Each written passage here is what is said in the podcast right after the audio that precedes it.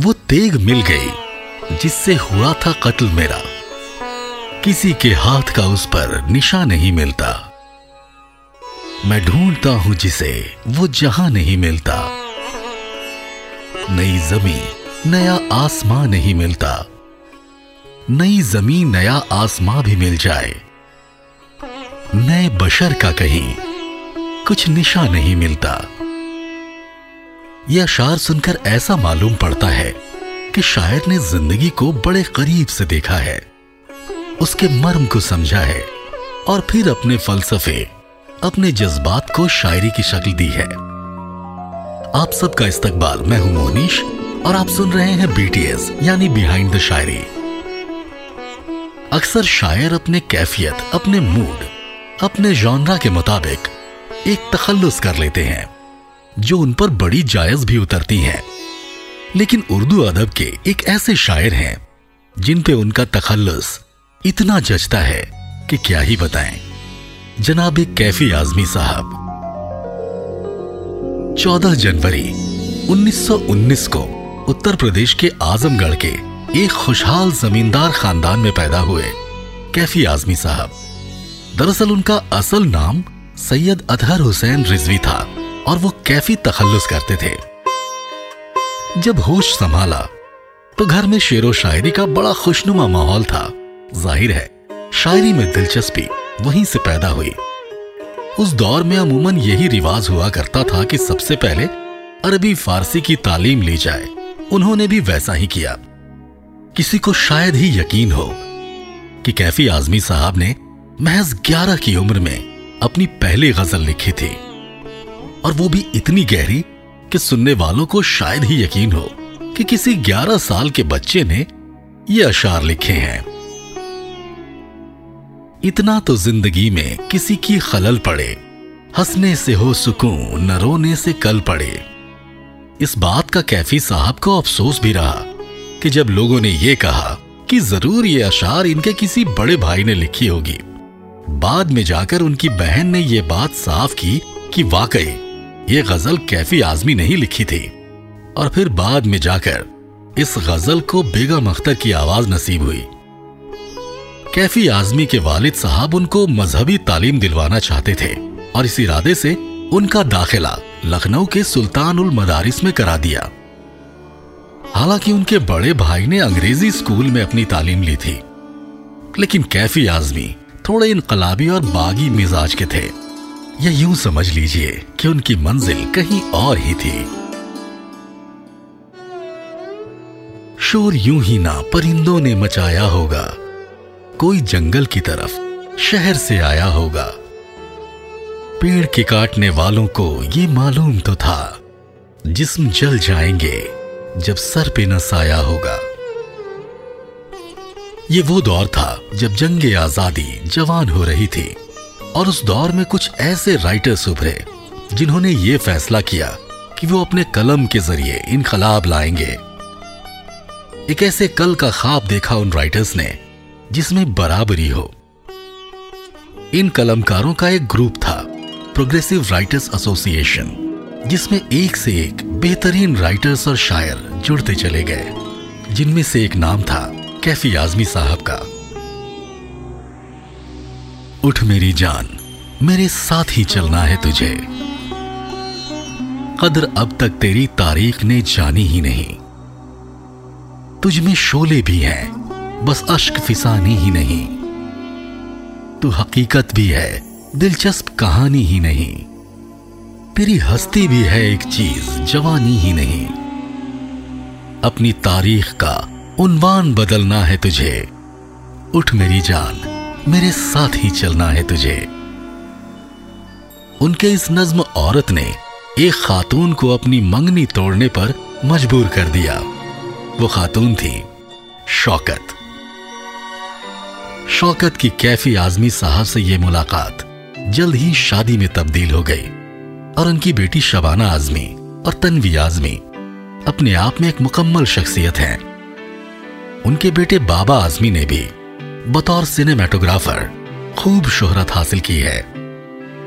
जमींदार खानदान से होने के बावजूद, वो मार्क्सिस्ट सोच से काफ़ी मुतासिर हुए और सीपीआई के मेंबर बन गए। कैफी साहब ने एक ऐसी ज़िंदगी चुनी जो तकलीफ़ से भरी थी।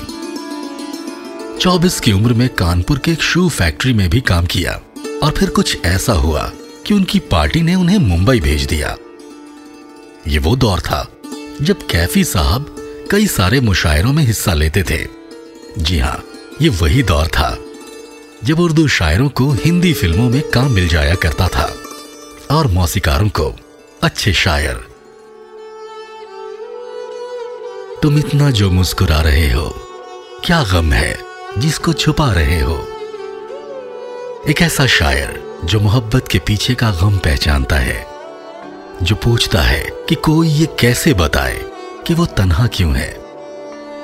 यानी वो चमक के पीछे का अंधेरा भी पहचानता है। और ये वो शायर है, जिसके मिसरे सबके लिए नया शहर तलाशते हैं।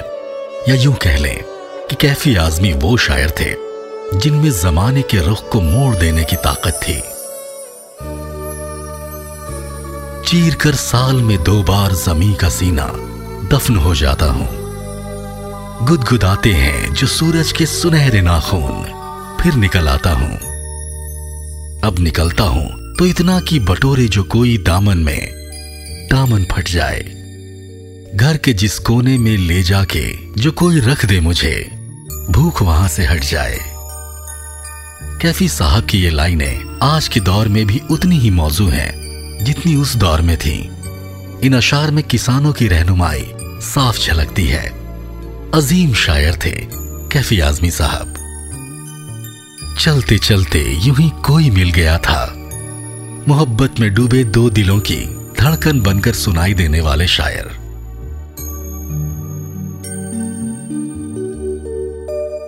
कर चले हम फिदा, जानो तन साथियों। कभी सरहद पे लड़ते फौजी के दिल में जोश भर देने वाले शायर, कैफी आजमी। 1952 का वो दौर था जब कैफी साहब ने फ़िल्म बुजदिल के गाने लिखे। गाने लोगों को काफ़ी पसंद आए, लेकिन फ़िल्में कुछ ज़्यादा कमाल नहीं कर पाई। मगर एक रोज, चेतन आनंद उनके दरवाजे पहुँचे और कहा कि मेरी ख्वाहिश है कि आप मेरी फ़िल्म के लिए गाने लिखें। कैफी साहब का जवाब था कि, जनाब, मैं फ़िल्मों के लिए बड़ा अनलकी हूँ।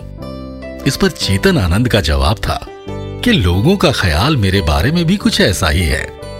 तो क्यों ना दो अनलकी लोग मिल जाएँ और किस्मत का सितारा चमकाएँ? फ़िल्म हकीकत से जरा सी आहट हुई और एक सदा कह लें कि हो के मजबूर उसने मुझे बुलाया होगा। फिर तो इस जोड़ी ने कमाल ही कर दिया। मानो एक जादू हुआ हीर रांझा की शक्ल में। एक पूरी फ़िल्म जो अपने आप में मुकम्मल शायरी है। एक जादू, एक चमत्कार से कम नहीं है। आज के दौर में गीतकारों के कलम दो मिनट के गीत लिखने में कांपने लगते हैं, हाफने लगते हैं। वहीं उस दौर में कैफी आजमी साहब ने एक पूरी फ़िल्म के डायलॉग, बहर रदीफ और काफिए में लिख दिए। अभी कुछ लाइनें मैं पढ़ने वाला हूँ। जो रांझा ने हीर के नज़र की थी, सहेली के हाथों एक पैगाम के ज़रिए। उससे कहना कि वो मेरा एक ख्वाब है। उससे कहना कि वो मेरा एक ख्वाब है। जो एक चमकता है दिल में, वो महताब है। उससे कहना कि गेहूँ के खेतों का रंग, तिल मिलाती हुई तितलियों की उमंग। उससे कहना कि झूलों की अंगड़ाइयाँ और उड़ते दुपट्टों की शहनाइयाँ। उससे कहना कि झरनों का चंचल शबाब, घाट की ताजगी आब रुए चनाब। उससे कहना कि चक्की के पाटों का राग लड़खड़ाती जवानी, मचलता सुहाग। उससे कहना कि दुल्हन के होठों की प्यास, पहले बोसे की ठंडी मिठास। इतनी रंगीनियों को जो रगजा किया, हीर कुदरत ने तब तुझको पैदा किया। क्या कोई आशिक अपनी माशूका की तारीफ़ में इससे खूबसूरत लफ्ज कह सकता है? यकीनन नहीं। ये जादू है कैफी आजमी का। कोहरा का ये गाना, ये नयन डरे डरे। आज भी किसी भी पहली बार मोहब्बत करने वाले आशिक या माशुका की कहानी बयां करता है। अपने लिखे बेहतरीन गीतों की वजह से कैफी आजमी को पद्मश्री और साहित्य अकेडमी फॉर उर्दू से भी नवाजा गया और सात हिंदुस्तानी के लिखे गीतों के लिए उनको नेशनल अवार्ड के खिताब से भी नवाजा गया। कैफी आजमी साहब ने एक दफ़ा कहा था कि मैं गुलाम हिंदुस्तान में पैदा हुआ, आज़ाद हिंदुस्तान में बूढ़ा हुआ और सोशलिस्ट हिंदुस्तान में मर जाऊँगा। कैफी आजमी साहब का नज्म, राम का दूसरा बनवास, अपने आप में कितना दर्द समेटे है और सुनने पढ़ने वालों के आगे कुछ ऐसे सवाल छोड़ जाता है, जिसका जवाब खोजने को आप भी खुद में बेचैन हो जाते हैं।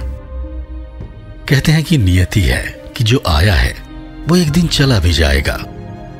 वक्त भी बीतता गया और फिर वक्त ने एक रोज एक सितम किया और 10 मई 2002 को उर्दू अदब का वो महान सितारा आँखों से ओझल हो गया। मैंने इतनी सारी बातें कही, कैफी आजमी साहब की शान में, लेकिन इसके बावजूद लगता है कि अब भी बहुत कुछ बाकी रह गया है। अब ज़ाहिर है इतने बड़े शायर की शख्सियत को बयां करने के लिए किसी बड़े शायर का ही सहारा लेना होगा। कैफी साहब की शख्सियत को बयां करते हुए जावेद अख्तर अपने एक नज्म में लिखते हैं, अजीब आदमी था वो। मोहब्बतों का गीत था, बगावतों का राग था। कभी वो सिर्फ़ फूल था, कभी वो सिर्फ़ आग था। अजीब आदमी था वो। मुफलिसों से कहता था कि दिन बदल भी सकते हैं। वो जाबिरों से कहता था, तुम्हारे सर पे सोने के जो ताज हैं, कभी पिघल भी सकते हैं। वो बंदिशों से कहता था, मैं तुमको तोड़ भी सकता हूँ। सहूलतों से कहता था, मैं तुमको छोड़ भी सकता हूँ। हवाओं से वो कहता था, मैं तुमको मोड़ सकता हूँ। वो ख्वाब से कहता था, कि तुझको सच करूँगा मैं। वो आरज़ू से कहता था, मैं तेरा हम सफ़र हूँ, तेरे साथ ही चलूँगा मैं। तो चाहे जितनी दूर भी बना ले अपनी मंजिलें, कभी नहीं थमूँगा मैं। वो ज़िंदगी से कहता था कि तुझको मैं सजाऊँगा, तू मुझसे चाँद मांग ले, मैं चाँद लेके आऊँगा। वो आदमी से कहता था कि आदमी से प्यार कर, उजड़ रही है ये ज़मीन, कुछ इसका अब सिंगार कर। अजीब आदमी था वो। वो ज़िंदगी के सारे गम, हर एक सितम, तमाम दुख से कहता था, मैं तुमसे जीत जाऊँगा। कि तुमको तो मिटा ही देगा एक रोज आदमी। भुला ही देगा ये जहाँ। मेरी अलग है दास्ता। वो आँखें जिनमें ख्वाब है, वो दिल है जिनमें धड़कने।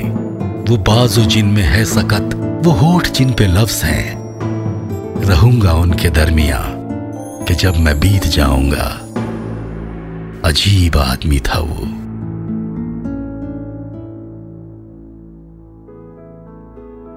आप सुन रहे हैं बीटीएस यानी बिहाइंड द शायरी मोहनीश के साथ। उम्मीद है कैफी आजमी साहब पे बिहाइंड द शायरी का ये एपिसोड आपको पसंद आया होगा। बाकी अगर आप मुझसे कुछ कहना, सुनना, लिखना, बताना चाहते हैं तो मैं आपको इंस्टाग्राम और फेसबुक पे मिल जाऊँगा आरजे मोहनीश के नाम से। मेरे नाम की स्पेलिंग है RJ M O H N I S H बहुत जल्द फिर मिलेंगे और किसी और शायर की ज़िंदगी का दीवान पलटेंगे। तब तक के लिए अपना ख्याल रखिए। खुदा हाफिज। जय हिंद।